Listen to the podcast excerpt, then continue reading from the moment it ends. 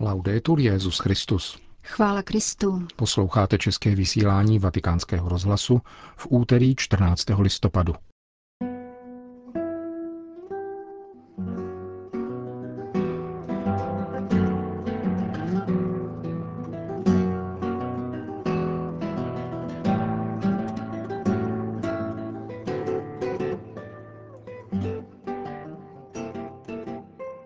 Svatý stolec zveřejnil program apoštolské cesty papeže Františka do Chile a Peru. Ještě předtím se však svatý otec vydá na návštěvu Bangladéše.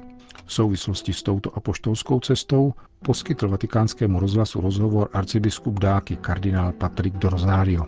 O tajemství očistce v povídce Johna Ronalda Tolkiena uslyšíte v závěru našeho dnešního pořadu, kterým provázejí Milan Glázer a Jana Gruberová.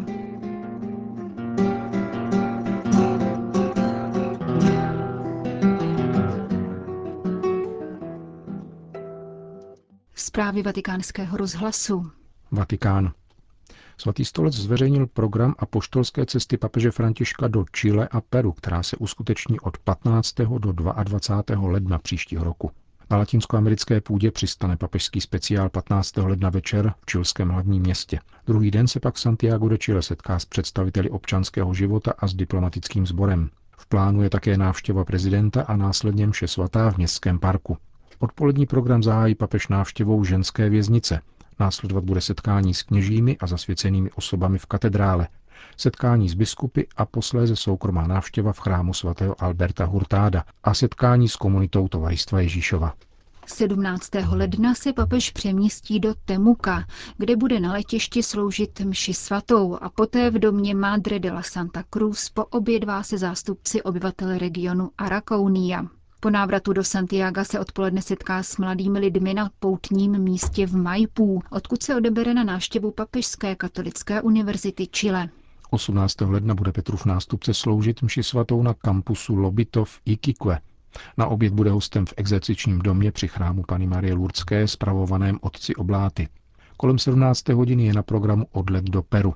Po uvítací ceremonii na limském letišti a pozdravu občanských představitelů se papež setká s obyvateli amazonské oblasti a pozdraví obyvatele Limy v institutu Jorge Basadreho.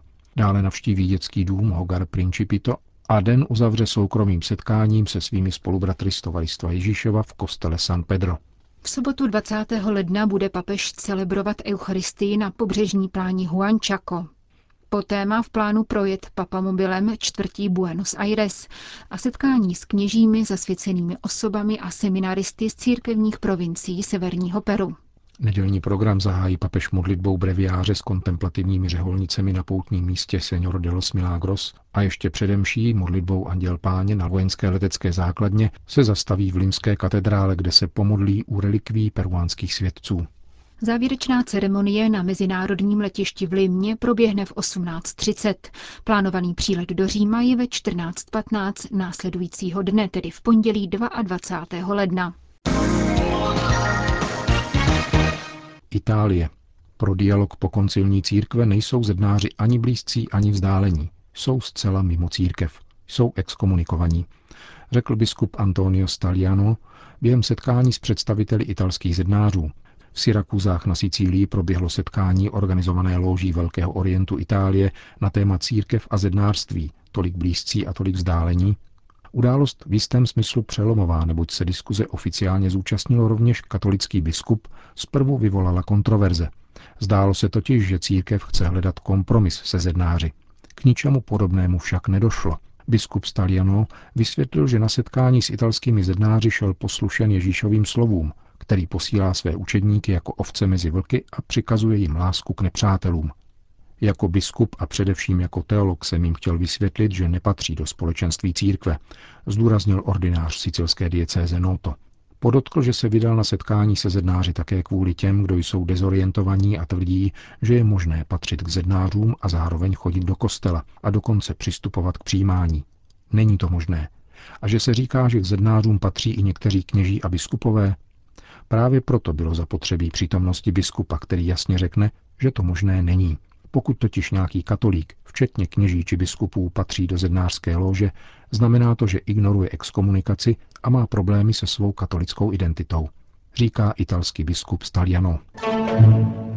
Bangladeš. Na přelomu listopadu a prosince se papež František vydá na návštěvu dvou států jihovýchodní Asie. Po dvoudenní zastávce v Myanmaru zamíří do Bangladéše. Cesta svatého otce bude především poutí ke všem obyvatelům Bangladéše, poutí k jejich duši, říká v rozhovoru pro vatikánský rozhlas arcibiskup Dáky, kardinál Patrick do Rosario.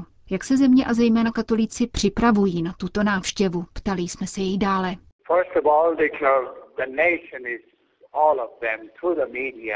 Na národní úrovni média přinášejí více informací o svatém otci a o Vatikánu. Jako katolická církev pracujeme na různých programech. Především každá diecéze vysílá poutníky, ale v každé farnosti a v každé rodině probíhá také duchovní příprava. Očekáváme, že mše s papežem se zúčastní 80 až 100 tisíc lidí. Jsme svatému otci v skutku vděční za to, že považoval návštěvu u nás za svoji prioritu a že tak vyjádřil svou lásku k této zemi na periferii. Jsme vděční také premiérce za to, že svatého otce pozvala.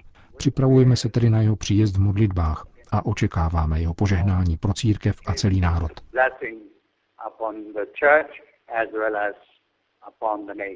Ožehavou otázkou vztahů mezi Bangladéší a Myanmarem, který papež rovněž krátce navštíví, je problém Rohingů. Vy jste nedávno jeden z jejich uprchlických táborů na území Bangladéše navštívil.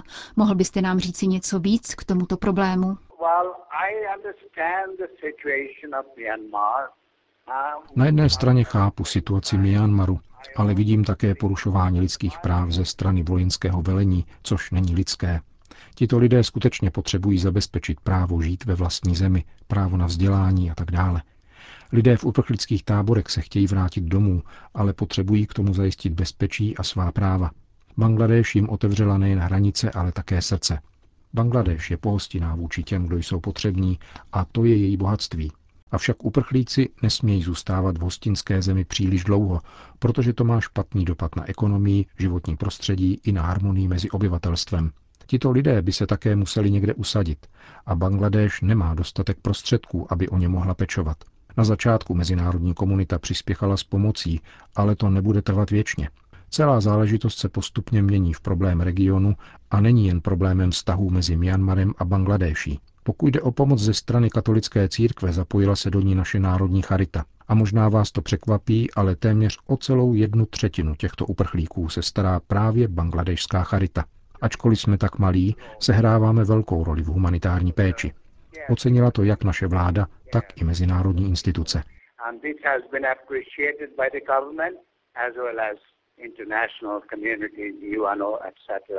Uvedl pro naše mikrofony arcibiskup Dáky, kardinál Patrick de Rosario. Konec zpráv.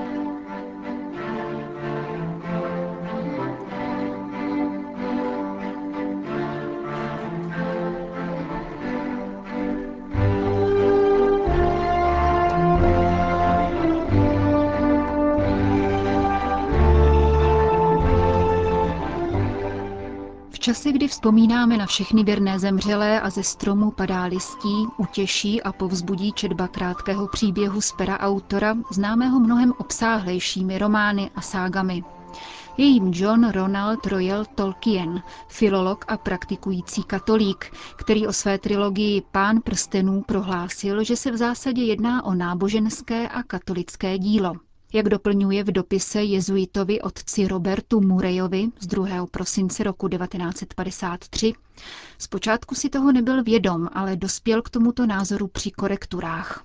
Tolkien vysvětluje, že se při psaní vyhýbal jakýmkoliv religiózním odkazům či popisům kultovních praktik. Přesto ale náboženský prvek utkvěl v příběhu jako celku a jeho symbolice, byť to do něj nebylo programově zabudováno. Upřímně řečeno jsem toho vědomně naplánoval jen velmi málo, doznává autor, a měl bych být nesmírně vděčen za to, že jsem byl od osmi let vychováván ve víře, která mne sytila a naučila mne tomu málu, co znám, píše anglický profesor svému jezuitskému příteli.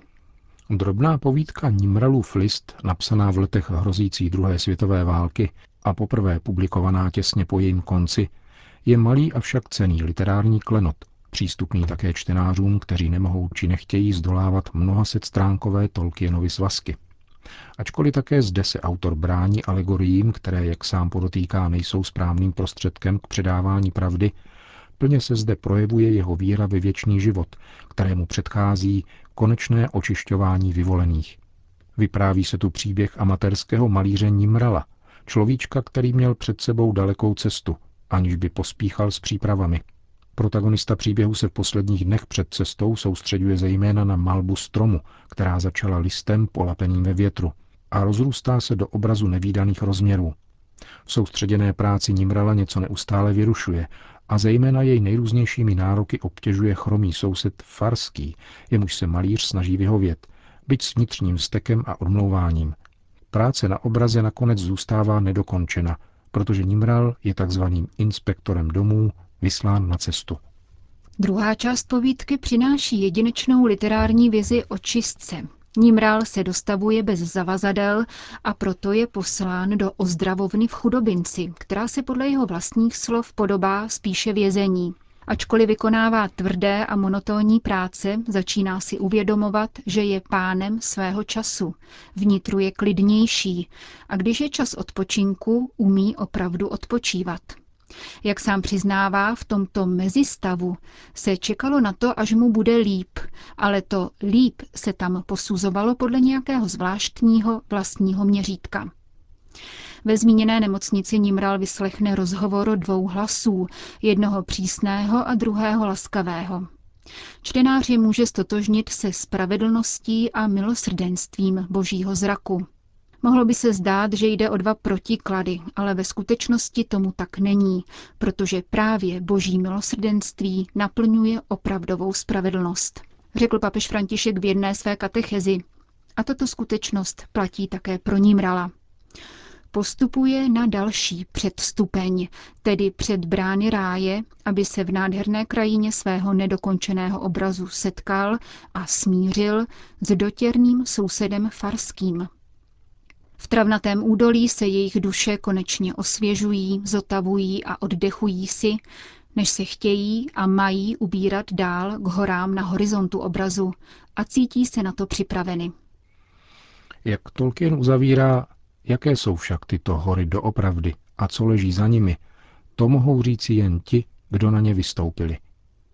Povídka anglického lingvisty se samozřejmě rozvíjí na více úrovních, jsou na ní patrné autobiografické rysy a lze ji vykládat jako alegorii Tolkienovy vlastní tvorby, trvale rušené vnějšími povinnostmi – Setkáváme se v ní také se zžíravou kritikou stávajícího světového řádu a jeho eugenických tendencí v pasáži, kdy Nimralovi rádoby přátelé po malířově smrti hodnotí jeho život a dílo. Kvůli nulovému praktickému a ekonomickému užitku pro společnost jej považují za hlupáka a budiš k ničemu. Soudí proto, že takový zbytečný člověk je vhodný k odstranění, rozuměj předčasnému vyslání na cestu, či řečeno moderním termínem, vyšoupnutí na velké smetiště. Nímralovu tvorbu označují za staromódní, soukromé snění, dnes již nepoužitelné, v protikladu ke smělým mladým mužům, kteří se nebojí nových nápadů a nových postupů. Sám Tolkien se o své krátké povídce nicméně vyjádřil ve smyslu jasné vize katolického očistce. Jak píše v jednom dopise, pokusil se ukázat, jak by mohl tvor být přijat do stvoření. A jistě není náhodou, že při zádušní bohoslužbě po Tolkienově smrti zazněla slova, která právě jedna z jeho postav, malíř Nimral, pronáší při pohledu na svůj kdysi nedokončený, ale teď již dokonalý a živý strom, s ním se setkává v předstupní ráje. Je to dar.